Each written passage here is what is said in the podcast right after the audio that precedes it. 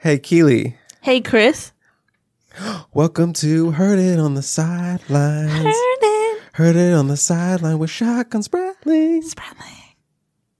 That intro was so good that I had to use it again. So thanks to Chris and Keely once more. Welcome to another edition of the Heard It on the Sidelines podcast with Shotgun Spratling, where we discuss what's going on at USC, but also try to pull back the curtain a little bit to give you an insider's perspective from the people around the USC athletic programs.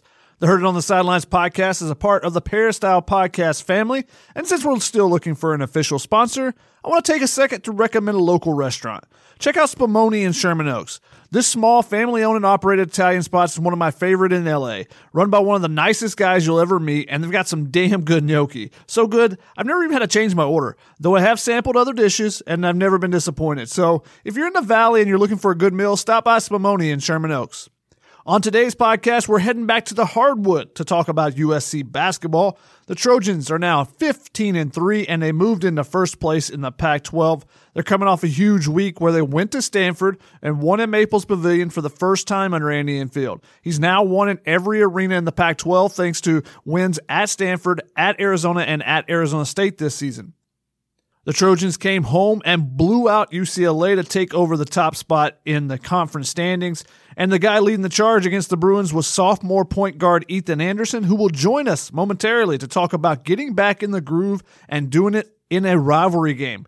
Anderson also discusses USC's team chemistry, the key to the Trojans making a run in the NCAA tournament, and what he's learned from playing with a big man like Evan Mobley.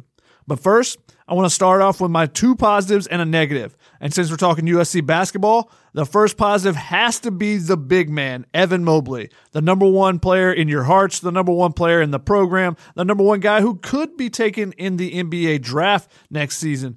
He's he was named the Pac-12 Player of the Week and the Pac-12 Freshman of the Week this this week after averaging 16 points, 10 rebounds, and three blocks. He's just the second person to win both awards in the same week, joining Onyeka Okongwu, USC's big man last year, who went in the first round.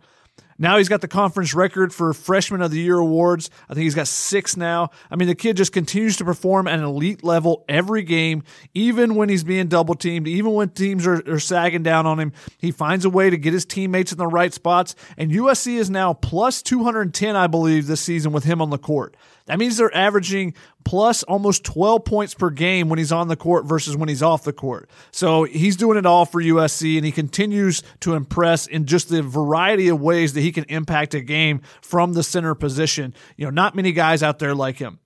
My second positive is looking over at the brackets. USC's name is popping up in a ton of brackets. He's t- popping up in all the brackets, but popping up higher and higher each week. They're now a number four seed in the latest projections by Joe Lunardi from ESPN and also Andy Katz. And they're number five in a couple other brackets as well. They have the number 16 net ranking. I believe they were up to number 12 earlier this week. Now, uh, some of their opponents moved around a little bit, and that shifted them down a couple spots. They're second in the Pac 12 right now, right behind Colorado, the, the one team that has beat them in the Pac 12. So we'll see if they can get some redemption later in the season against the Buffaloes when they go to Colorado. But USC, they've been doing it with defense, they've been doing it with rebounding. They're winning by over 12 points per game. And it all starts with the big man in the middle, Evan Mobley, just like we talked about. He changes everything defensively for him, and he's you know snagging eight or nine rebounds a game as well.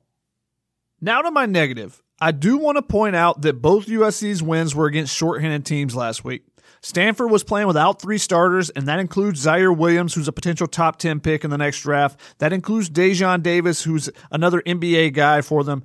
But the Trojans took care of business. Give them credit for that. They held Oscar da Silva, another NBA guy for the Cardinal, to way below his average, and he was in foul trouble the entire game. Then USC went to against UCLA, and the Bruins were without their top two bigs. They didn't have Cody Riley, he was out with an ankle injury, and they didn't have Jalen Hill, who's out for personal reasons. The Bruins had to turn to a true freshman, Mac Etienne. Wasn't even supposed to be playing college ball this year, you know, but instead he came in, enrolled in January, and he played pretty well in his first action as a college player. They also had to use Kenneth Nwuba, a guy who'd only played 22 minutes. So they, they changed some things defensively. They really sagged down in the paint and tried to slow down the Mobley brothers. But USC found a way to hit some shots outside, forced them to change up what they were doing, and they ended up winning the game by 18 points. And no, no one's going to be focusing on the players that were missing when they're looking at the USC's tournament resume in a month. But the Trojans need to realize that being in first place right now doesn't mean anything, and they need to keep improving.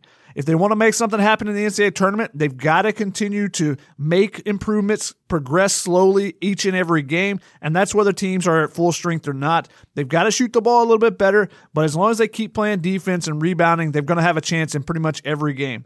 Now, USC's resume is still a little light on marquee wins. They're now three and one in quad one, two and two in quad two. Those are changing pretty much every day because there's a couple of teams that USC has played. They're right on the bubble for whether those games are either quad one, quad two, quad three. Their resume is not bad, but it's nothing to make people suddenly take notice, which is why they're at number 20 right now, despite a 15 and 3 record, and why the Pac 12 only has one team ranked in the AP poll. So USC just has to keep taking care of business. But I did want to point out against some shorthanded teams. So USC took care of business, but let's keep things in perspective just a little bit. And now we'll bring in the star of the UCLA game. Coming off the bench, Ethan Anderson scores a career high 19 points, hits a career high five three pointers. Of course, my favorite is the, the last one when you, you stare down the pose at the end of it. Ethan, tell me, man, eh, welcome to the show and tell me what was it like to get back out there and, you know, show yourself in a rivalry game with a big win over UCLA? Oh, it felt absolutely amazing for me to be able to get it back going, back to my usual self in terms of just being able to be involved throughout the game and just being able to make an impact, whether that be defensively and having to just be offensively that night. But yeah, it felt absolutely amazing. Doing it against UCLA, though, does that make it a little bit extra special? Absolutely, especially because it was almost like a title match for the number one spot for us to tie it up. That was a really big game for us. We came in to that game with extreme focus and just really hoping to get that win and just wanted to be solid and play our game. And um, when I came in there, I was just trying to be aggressive and just try to make plays for my teammates and for myself, and it was able to go my way. What does it mean for you guys to be in first place in the Pac 12 to, to earn that win? And now you and UCLA are tied at the top. You guys have the tiebreaker. You're a game and a half in front of the rest of the conference with nine conference games, so halfway through the, the conference schedule. What does it mean to be in first place right now? Uh, it means a lot right now, although we can't really focus on that too much because we still have games to play and any any team in the Pac-12 can beat us any given night. But um, yeah, this feels amazing, especially me being from Los Angeles, uh, making an impact at my high school, and now being able to make some type of impact here and get us into that number one spot. And we have a lot of amazing teammates and amazing coaching staff that really deserve to have this number one spot. So I'm happy that we can all be recognized for our hard work. What has it been like for you this season? I mean, you're expected to be, you know, you're the captain of the team. You're expected to kind of lead the group from from the court as the point guard, but then you have this back injury, and you know you talked about a little bit after the game on Saturday, but going through and getting different diagnoses and not really knowing what was what was wrong with it and trying to work your way back. What's this season been like for you? Kind of take us through that journey of you know expecting to be the guy kind of leading the way, and instead, you know, you not right now you're coming off the bench. Uh, yeah, well, it's definitely been tough me trying to adjust to, like you said, this new role since I've came back. The team's a lot different from the way I left it um, before I got injured. But um, I'm almost happy that I was that um, my teammates were able to really show themselves, show how good they are, and show different parts of their game while I was out. And I think it's, it's it has made made us a better team now that I am back. But uh, yeah, it's been really tough for me just trying to get back adjusted, get my rhythm back, and that UCLA game was huge for me because I was able to to really still prove that I'm that I'm still who I am and I'm still a leader on the court and I still can impact any game and I can compete with the best people in the country one of the things that, that oh. about you that's kind of interesting is when you get to a rivalry game. I mean, last year against UCLA, you had your then career high 14 points, and that had held up until this weekend. You put up 19, but even going back to your Fairfax days, you were always really big in rivalry games. And I, I thought it was interesting what you said kind of after the game about rivalry games, but kind of take us into your mentality as you're preparing for a rivalry game and just kind of how you try to attack them. Well, yeah, the rivalry game, I think it starts well, I try to do this with every game, but rivalry games, it's just enhanced a lot more just because you know, I just try to approach it as like a week before, just preparing for that game and really understanding that every possession is extremely important and that it's really just every single time, I, every single possession, every time, single time I step on the court against a rival, it's just the importance of the game. It goes up, especially when it's a school like UCLA at my high school when it's the two top teams going against each other. I just feel the need that it really gets me gets me amped up, and I feel like us playing UCLA really accelerated my process of getting back to my groove because it really gave me uh, kind of a wake up call for my body to remember that okay, I can still play, I can still do everything I used to do. I am I'm still as fast, I'm still as strong, I still jump as high, I can still score, I can still assist it. And I think that game really brought that out of me and it really forced me to to be who I worked all summer to be. So I'm really happy I was able to get it going in that game. And the coaching staff and my teammates have been amazing throughout this process. Where do you feel like your your season goes from this game? You know, how do you take what happened in that UCLA game and use it for the you know the stretch run here? Well, absolutely. I've just been trying these last couple of days, just staying in that groove.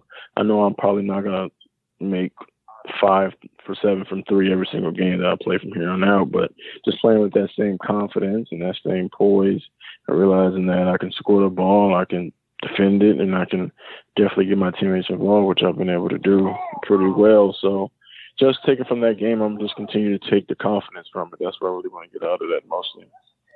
Yeah, definitely showed the confidence with that last three pointer, like we talked about, into the shot clock. You said you hadn't really shot one of those like that since high school. Uh, what what's been different about your three point shot this year? I know that was something that you really worked on during the off season and really didn't get to show it early in the season because you know you were shut down so early. So to to be able to showcase that in a game, you know, on such a stage. What did it mean to you, kind of the work you had put in during the off season to, to work on that specific aspect of your game? Absolutely, it, it really meant a lot, and it really was good for my mental aspect because coming in those last few games, I was struggling. Well, I was shooting a good percentage, but I wasn't making the shots that I wanted to make, and I wasn't forcing the defense to guard me the way that they should be.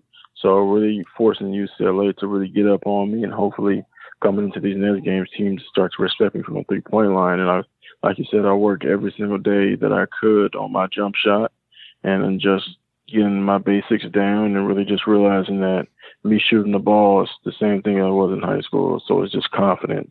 Me shooting, if I shoot it and I stay in there and I hold my follow through and I believe it's going to go in, I'm living the results, miss or make, because I know I get my reps up before and after practice. I know I've I've worked on it. So I think a huge part of a lot of people's jumper, whether it's falling or not, is just confidence and the reps that you get up. So it was really really nice to see my jumper fall like it does when I'm working out, and it's really just really uplifting to my spirits to really see that type of game again. It's interesting that you bring up confidence because I felt like when you started rolling in that second half against UCLA, the entire confidence of the team just started to rise. You just felt it felt like people were attacking a little bit more. It felt like there was just a, a different air around the team and I don't know if there's anybody else on the team when they start going that, that have the same impact. Why do you think that, you know, when you start playing well, the, the rest of the team's confidence kind of rises? Oh, well, I believe just being confident and unselfishness, that's, that stuff is all contagious on a team, especially mm-hmm. when you have the amount of talent that our team has. And I, just me sitting on the bench, those games when I was out, watching Tahj and Drew and Isaiah White, my fellow guards, Max, Noah, watching them all grow so much and just show me how much they can play. Me being out there and getting hot that game, I feel like whenever one of us get hot, it really uplifts the rest of us to just be aggressive and uh, also feed the hot hand. But it just gives a, a spirit lift that we need. Is this team different as far as the way you guys help each other and push each other and motivate each other because you know one of the guys that has struggled a little bit shooting is Noah Baumann just from his career percentages to where he's at this season. And when he's shooting the mm-hmm. ball you know when he a shot goes up from him the entire bench is rising up you know hoping it goes in and ready to celebrate you know him making one. It, it feels like the guys that may be in a little bit of funk you know Drew Peterson had struggled a little bit a couple games when they start get going to get going in a game that's when the bench really starts coming alive. It, it, just feels like you guys are trying to to motivate each other so much coming off that bench. Is that is do you feel like that's different on this this team? And is that maybe even a uh, part because of the pandemic and the way you guys have kind of been isolated from from everyone else that you kind of you know built that camaraderie even a little bit more? Yeah, absolutely. Like you said, well, in practice, I've never seen somebody make as many shots and as contested shots as Noah Baumann. So when he's shooting in the game, it's like sometimes in practice I pass it to him, I don't even look, I turn around, I know it's going in, just because he's such a great shooter. Same with Drew Peterson. I've seen him knock down five, six in a row in practice. So it's really just the confidence that we all have in each other. And so in the game when we shoot it, it's just the same thought. We just think it's going in. So everybody, like you said, is standing up on the bench, and I really do think that is different about this team in terms of how we all want to see each other win. There's no inside hating on each other or anything like that. We all want to see each other do well. And yeah, players like Noah Baumann and Drew Peterson and Taz are shooters that are just always knocked down in practice. We just we believe in them. So when they shoot it in the game, it's the same type of attitude. Well, the way you've been shooting in the game, I'm sure your teammates feel the same way about you when, when you're putting up a three pointer now. But how important is it for someone you know, it doesn't matter who on each night, but for someone to get hot from the outside, just for someone to knock down a couple shots, how does that change things for the offense with the fact that Evan Mobley is such a, a dynamic weapon inside? When someone hits a couple shots, how does that change things for the offense overall? Well, I feel like when whenever somebody is hot, it it really, like you said, with Evan in the paint, it really leaves the defense helpless because when Evan or Isaiah gets the ball in the paint, you you have to help. And when you have like last night, me and Todd, we were able to get it going, and you really don't have a choice. So you either give it to Evan and you let him score, which is pretty sure like an eighty percent rate one on one, and or you give it to you can kick it out to us, and when we're rolling, it really makes the defense like they don't they can't they can't really stop us because it gives us so many weapons that we have. When you have so many players that can get it going like that, I think that's we're such a good team to you, what's the key to this team? You know, fulfilling its its potential and, and, you know making a run in the NCAA tournament. What's what's the biggest key for you?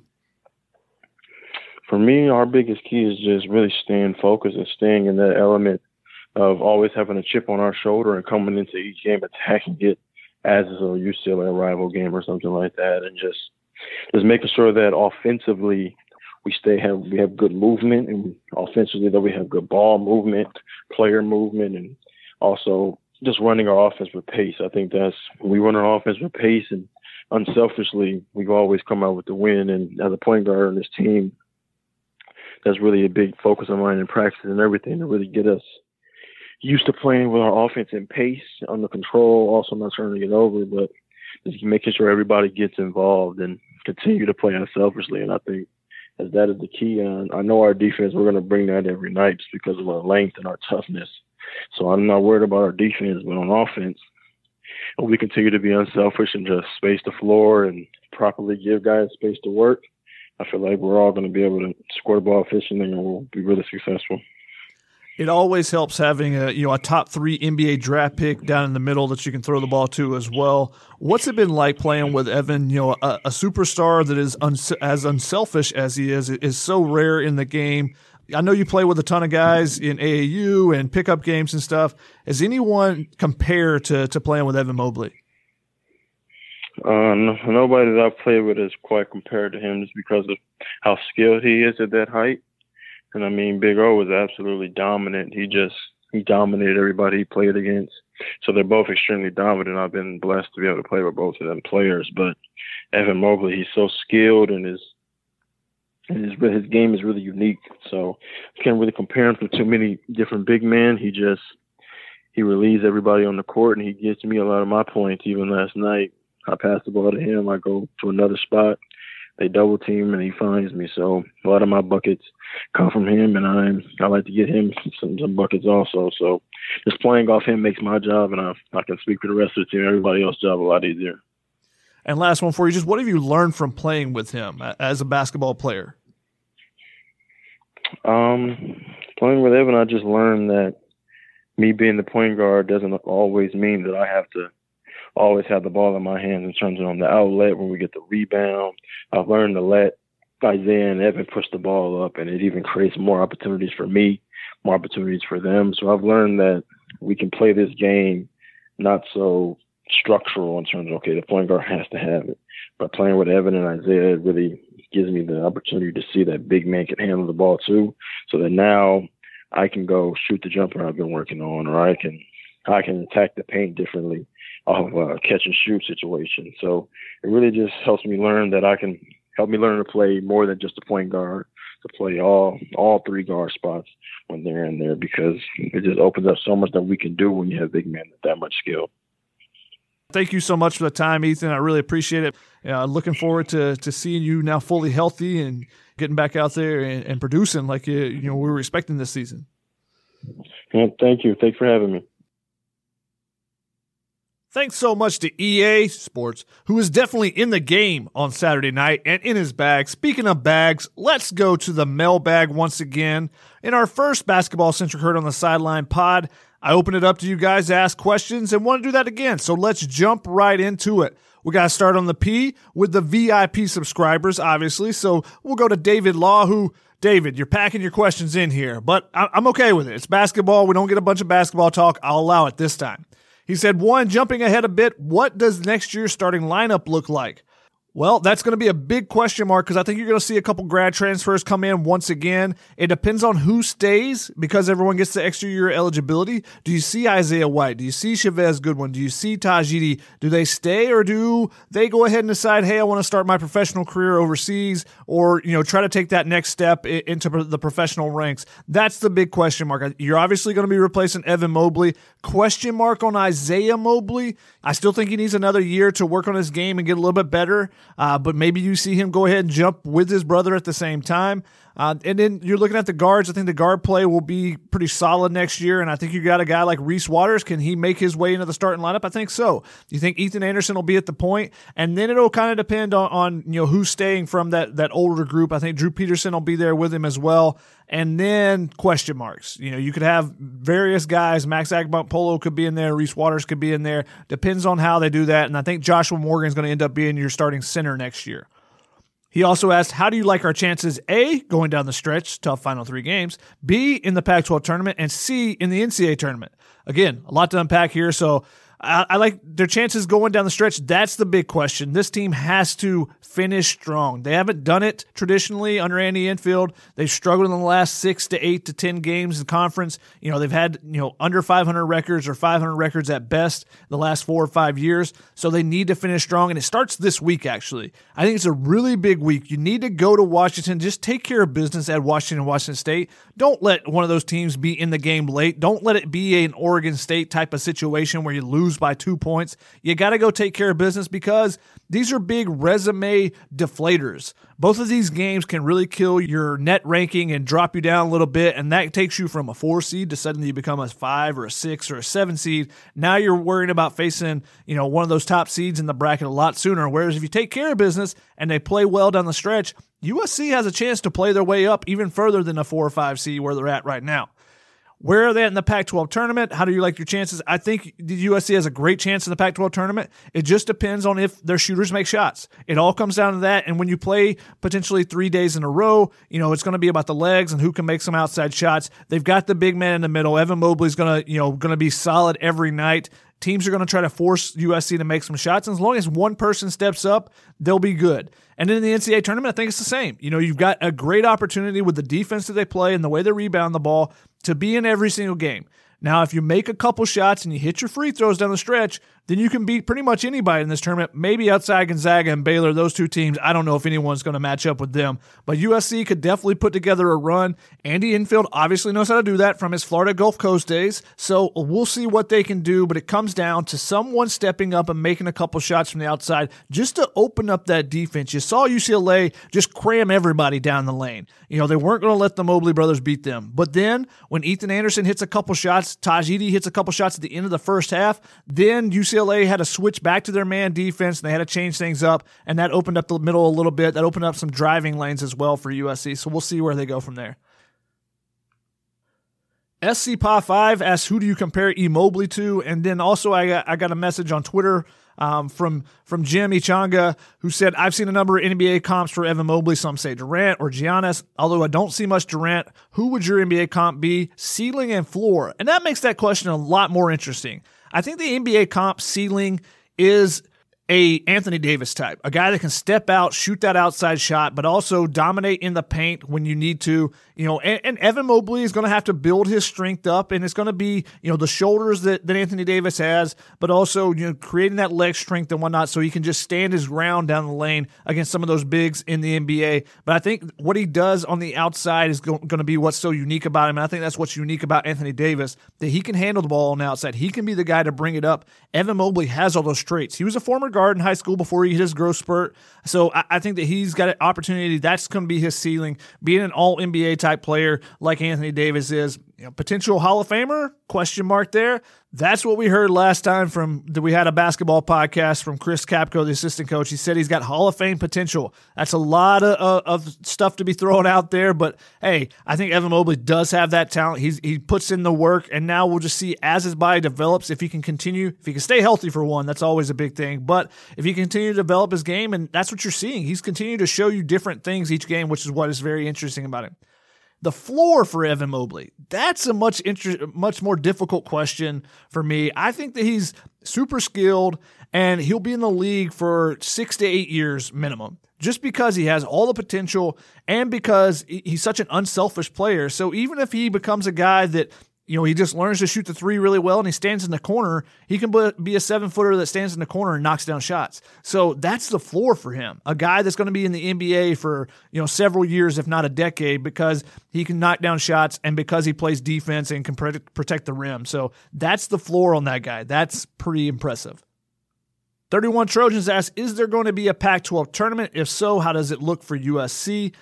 Hey, look, the, the Pac 12 tournament is still kind of a question mark. They've said that it's going to happen, but they haven't put out a bracket. Arizona's not going to be in the tournament. So, how does that affect the bracket? Is it going to be an 11 team tournament? Does everyone participate? Does anyone back out? There's been a lot of discussion in other conferences about hey, does everyone need to travel and, and participate, or does it need to be the top four teams, the top eight teams? How's that going to play out? The Pac 12 has not announced anything. Now, if it's an 11 team tournament, USC is going to get a bye and they'll play a 6 11 matchup. I, I, you know, they, the 6 team could be a team that's dangerous, but, you know, USC should be able to take care of business. It's going to be that second game. How do they play on the back to back? Are they able to, you know, they're able to make those shots on the back to back? And that's will be the difference in whether or not they make it to the championship round. I think it, they can easily make it to the championship in this in this conference this season. There's no dominant team. USC's maybe the closest thing, and that's mainly because they have Evan Mobley in the middle. Stanford, when they get everyone back, if they can put it together and, and start making better shot selection, then I think they're they're in contention there as a team that can make a run as well. Love the Colorado, you know what their older players can do there. Those are your big teams. Oregon's a big question mark still for me because they have a lot of talent, but they've always had guys missing this season. So you know, depending on where they're at as the season as the season goes down the stretch, and if they get everybody ready for the conference tournament, they could be a team that could, could be in as well. UCLA, they've been playing great. Uh, you know, if they get Cody Riley back, that changes their their offensive alignment and stuff as well. So a lot of teams have a genuine opportunity to to compete in the Pac-12 tournament this year. And like I said, still just kind of unknowns. They know it's going to be in Vegas, and they know it's going to happen, but you know how many teams who all goes, those things are still to be determined. King of LA asks, can you tell us more about how Josh Morgan and Reese Dixon Waters are working with the team this year? I'm sort of surprised Morgan hasn't gotten any run as a backup rim protector but I think I've read somewhere there are injuries at play. Now, I haven't heard anything necessarily about injuries, and unfortunately, because we don't get to go to practice because of the pandemic, those are the type of things where you check in on people, you see them after practice, see how things are going. Just not necessarily being able to do that as much this season. Uh, Josh Morgan, you know, when he got in, the couple times he got in, he looked like a true freshman. Now, he's not a true freshman, but that's what he looked like. He was a little bit shaky getting in there. Maybe it was just a little bit of nerves, but there you've seen that Evan Mobley is just getting more and more minutes as the season has progressed. Now, is that a concern going down the stretch? That could be. You know, you're playing him up over 36 minutes some games. Uh, so, you know, how do they give him breathers? That's going to be kind of important for him. You know, he's not getting in a lot of foul trouble or anything, but if they need to, Josh Morgan's a guy they could turn to just to play defense and be in there. He looks fine on the defensive end, but offensively, he's had, had a couple balls go off his hands and stuff. Reese Dixon Waters, again, he's a guy that is playing catch up the entire way because he missed the summer camp, he missed fall camp, he's not been with the team you know, up until January, and then they have an immediate layoff because of the COVID positive test. So you know, he's just trying to work his way in. He's got to learn all the plays, learn all the out of bounds and the sideline plays, the defenses, all those things.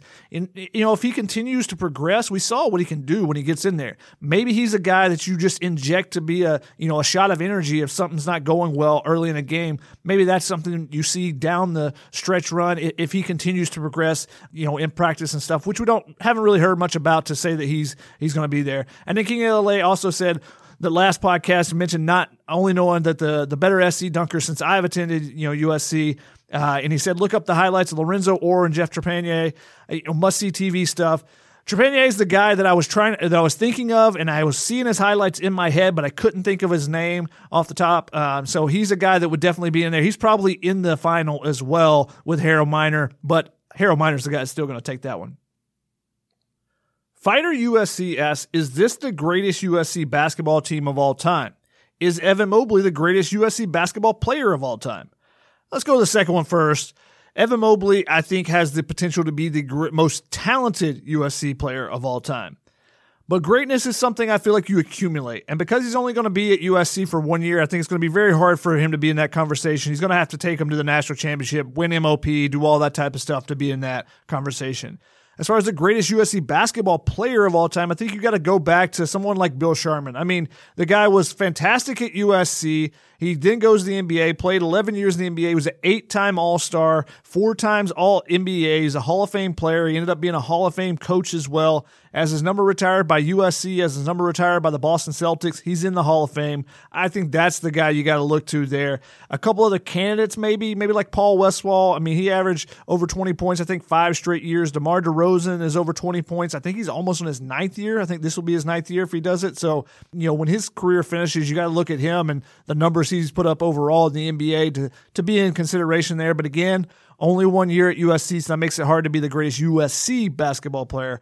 Now, to this team, is this the greatest USC basketball team of all time? I think you're way too premature there. This team is only ranked number 20 right now. They've got to make it up into the top 10 before you even start having that conversation. They're they're still a long ways away from from getting in that conversation. So let's see what they do this week. Going on the road, playing the Washington State and Washington teams that they need to take care of business. But these are the type of trap games that sometimes have come up and bit USC in the past. So let's let's let them take care of this business first before we get to talking about that. Big Nick 21 asks, who is going to replace the Mobleys, assuming that Isaiah leaves too? Who is a big time recruit we can get? And how has the recent success of winning affected the recruiting for USC men's basketball? First off, who's going to replace the Mobleys in the starting lineup? We'll start with Joshua Morgan, like we talked about a little bit. I think he's the guy that's going to come in and be the defensive guy. Now, how quickly does Boubacar Coulibaly come in and develop and progress in, in his career? That's a question that I think he could become a guy that makes an impact by year two and becomes a star player by year three or four with the athleticism he has. Now, he's got a long way to go. He's, he's really raw you know, when he was coming into USC, and we haven't we've only seen him for touches so far this season, but he's looked good as a you know a true freshman that's getting an extra year of eligibility. I think he has an opportunity to be a guy for them down the road. So he's a guy to keep an eye on. You know, he's a guy that I think can take jumps in his game, similar to way Chimezie Metu went from. You know, I, I think he's a year behind, but the maybe next year he makes that jump that you know he's at where Chimezie was as a freshman and he takes that jump the second year for Chimezie that would be the third year for Coulibaly. Interesting to see. I think those two guys have a little bit of similarities as far as where their game can progress, uh, just with the athleticism that both of them had playing that forward position. And then a, big time recruit they can get is going to be a grad transfer. You know, it's going to be who can they go out and get. And definitely, I think the success and the way they've shown on that in that grad transfer recruiting, hey, they can go and say, hey, look what Isaiah White has done going from Utah Valley to now being a starter for us. Look at how we're using Chavez Goodwin coming in, and he's going to be a part of a potential championship team once again, conference championship team. And then you look at you know Drew Peterson or Tahj Eaddy. Look at the way we're using Eaddy. Look at the way he's come in and been our scorer for. You can talk all those things up as far as the way they've recruited their grad transfers in the past. And I think that's where they're going to get a big time recruit. I don't think they're going to steal anyone big in this 2021 class uh, to add to to the class. It's going to be a big time guy to come in and start down low for them. So I think in, in the front court, I think you're looking at a grad transfer to be the guy that can contribute first. Troy Area asks, Kobe Johnson is good, but do you see the Trojans going for a point guard? Or are they content with Kobe to be the combo guard? I think that, that Kobe Johnson is more of a combo guard. How is USC going to recruit around Tahj Eaddy is a question to me. It, do they expect Eaddy to be back? If so, then you don't necessarily need the point guard in this class, but you're definitely going to want to try to get a guy like Dylan Andrews, the kid from Windward in the 2022 class. You know, he's a guy that I, I think is is very high on their list and, and someone that I think they should be going heavily after. Uh, so Kobe Johnson, he can come in and be a combo guy, be an off guy, and if, you know if you need him to take care of the ball, uh, I think he can be that guy. I think he can be like a Jonah Mathews later in his career, how he was able to handle the ball and settle things down for USC. I think eventually Kobe Johnson has that, but you want him to be a guy on the wing that can score for you first. Jumping over to Twitter, Cam asks, Why do you think USC basketball gets no respect? I feel like each season they have a good enough record to be ranked, but rarely are. They finally just got ranked with three losses, and their teams with six losses ranked.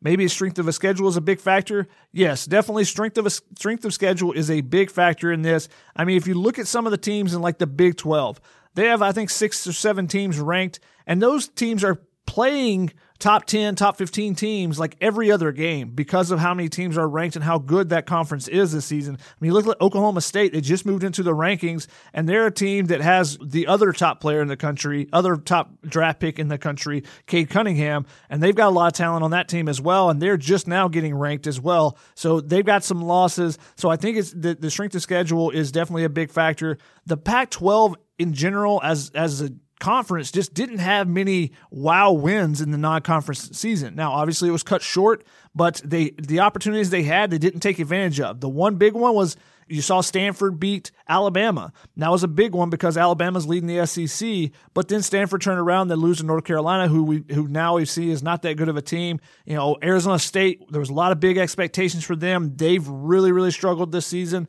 Oregon, same thing. They've lost some games that, that could have been marquee wins early in the year. Didn't happen. And then you have teams like Washington go and just lose by 30 points to teams. So the Pac 12 doesn't get a lot of respect in general. And that rubs off on USC in a season like this. So you need some you need some marquee wins from the other teams in the conference so that people respect the conference as a whole. So then when you're beating the conference, then it looks much better on your resume. And with only one team ranked, I think one, one or two weeks so far this season, has there been multiple Pac 12 teams in the top 25? That was UCLA and Oregon together at one point. Arizona State, I think, in Oregon early in the season uh, until Arizona State just has fallen off. Um, so there's a lot of talent, and I thought there would be a lot, you know, the basketball would be really good this season but it's just been so inconsistent. And a big part of that is the pandemic and you know teams out here not getting to practice as much as some teams uh, across the country were able to in different times. So I think that all plays into it. But the one thing you can do is you go out and prove it on the court. If USC goes out and continues to win, they'll get more and more respect each and every win that they take on. Todd Buckingham asked about Joshua Morgan's long term potential, and we talked a little bit about him already, so I don't want to go too deep into it. But I think he's a guy that is a, can be that rim protector first on the defensive end, and then as his game continues to progress, if he can develop an offensive game like Chavez Goodwin, put those baby hooks in there and just attack the glass, that's what you want out of him. Now, can he do that? That's going to be up to him and how much he works in the offseason. But if he can just wants to be a junkyard dog type and go up and just grab rebounds, offensive boards, attack everything, that's what you're kind of looking for out of a guy like that and just protect the rim on the defensive end. That's all we need you to do. Hey, be the big guy in the middle. If they bring it in here, swat it away. That's what they want from, from a guy like that. And he's got good potential. He knows how to block shots. He has a good uh, capability of that. So um, that's that's his long term potential. And it's just on him to add some strength to his body. That's an, uh, he's another guy that's got to add some strength, but to, to, be able to bang down there with the Evan Batteys of the conference and whatnot. So it, it's up to him to put on that weight and, and to be able to to continue to progress his offensive game. Jonathan asks, what result, regular season and tournament, would need to happen for the coaching staff to consider this season a success? I mean, first off, if you make it through the rest of the year with no COVID issues, that's that's a partial success at least. You know, it's just been so difficult for so many different teams, and this this group in particular. Just the fact that they had to start on the tennis courts and just doing some shooting drills outside with the coaches wearing baseball gloves and whatnot. So th- that'll be a mini success for them. Now they're on the court success. I think if you finish top two in the Pac-12, you consider that a success. Now you're in the at the top right now. You're one and a half games ahead of everyone except for UCLA, who you were tied with, but have the tiebreaker. So you have a great opportunity, but you got to finish strong you know, once they get in the NCAA tournament, I think that they need to make it to the second weekend. They are fully capable this year, and you have to take advantage of having Evan Mobley since he's not going to be here. He's a once in a generation type of talent. You got to take advantage of a seven footer, footer who can dribble the ball in the wing, who's unselfish, passes the ball to his teammates, does a little bit of everything. I think he's a guy that you know they've got to be able to ride him in the, in the NCAA tournament, and if they are put out in the first two rounds, I think that's going to be a, a, a letdown for sure. T Mac asks if you were Andy Enfield for the rest of the season, who's your starting five and why, and who would be your first two off the bench? I think let's start off the bench. I think the easy one is Chavez Goodwin. He's going to be your backup big the entire time. Uh, and then you're going to have two guys because Max Agbonkpolo is a guy you got to get minutes for. You're continuing to develop him, and he's developing defensively in particular. And then it's going to come down to do you want to start Ethan Anderson or not? That's what it comes down to.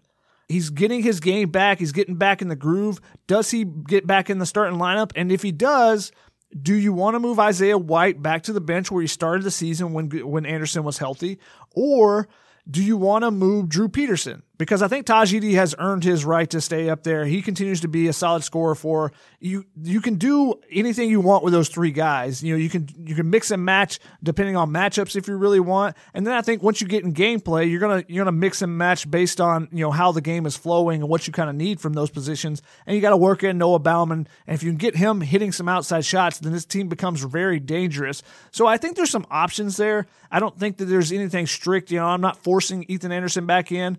You know, if he kind of takes to this role of coming off the bench, then hey, roll with it until you know something's not working. You need to change some things up. But right now, things are working for him. He came, Ethan came off the bench and was spectacular against UCLA. We'll see if he continues to build on that. And you know, I asked Andy about it. You know, when, when Anderson first came back said with Ethan back, how you kind of figure out that guard rotation now. And he said, hey, whoever's playing the best that night is going to get the minutes down the stretch. So that's what it's going to come down to. Scott asked whether Andy Enfield trusts Chavez Goodwin or Isaiah Mobley more. I think this one's pretty simple. You see who's in at the end of the games, and it's Isaiah Mobley. Um, now, who does he trust more at the free throw line? That's a better question because both those guys have struggled. Chavez Goodwin, give him a lot of credit. I think he went four for four last game. And if you can get those guys to bring up their averages just a little bit, it's going to alleviate some of those free throw woes that USC has had because big men are going to get fouled, obviously. So, you know, Isaiah Mobley in particular, because he's a guy that's attacking the rim and do- doing some different things off the dribble, he's going to get fouled. He needs to be able to knock down those freebies. And then, you know, if he hits one or two free throws a game, he's going to be up over, you know, he's going to be in double digits. He's going to be scoring for USC pretty consistently in double digits. Right now, he's only averaging 9.2 points. He should be up, you know, flirting with a double double. He's got the potential, he's got the capability of it, and he does a really good job on the offensive boards. He's got 48 offensive boards so far through 18 games. So, you know, they just need to, he needs to continue to work and, you know, he's got to gain his confidence. It's a big thing you know, he, it's in his head right now. It, that's pretty obvious. He's shooting 45% from the free throw line. He's got to knock down a few more of those. Hey, you add 18, if he adds one more make per game, you know, USC maybe is in a different spot right now. Maybe they're one less loss either in that Oregon State game or uh, even the, the UConn game as someone to help step up and help out Evan Mobley in that one. Thanks so much for the questions, guys. Really appreciate you guys contributing and, and participating in the in the It on the Sidelines podcast. To close out this week's episode, I had a great closer lined up, but unlike his game winner against the Bruins last year, we weren't able to connect with former Trojan Jonah Mathews. That's all right. We're going to try to link up and get him on for a future episode, though. But I do want to take you guys back to that game and what proved to be the final play of the season and the final play of Jonah's USC career, as unfortunately the season was shut down a few days later. Here's Keely, you're talking to Jonah shortly after he banged home the last second game winner at the Galen Center. Have you processed what happened yet? Uh, not really. I just I know I made it, but after the, after I made it, I was just like, wow, I really made that shot. Like my last game in Galen ever, like you only dream of something like that, and it happened to go in. I'm super grateful that happened. Take us through that play. What did you see? What did Andy Enfield call? Uh, he just called an ISO for me. Um, we, we wanted a one-five ball screen, so it was switch. I knew Jalen Hill couldn't stick on me, so I got him going and then stepped back, and then that was just muscle memory took over. I practiced that shot multiple times here by myself and dreamed of it going in, and it happened to go in. So it just, I'm happy to put the ball in my hands. I was happy to be able to make it. Just want to take you guys down memory lane and give you USC fans something to smile about as you head into the rest of your day. That's about going to wrap it up for this edition of the Heard It on the Sidelines podcast with Shotgun Spratling, part of the Peristyle podcast family. Thanks again to Ethan Anderson for joining us and for everyone who submitted questions. Make sure you guys check out Spumoni Restaurant in Sherman Oaks the next time you're in the Valley, and make sure you come back and join us for the next episode. Peace out, guys.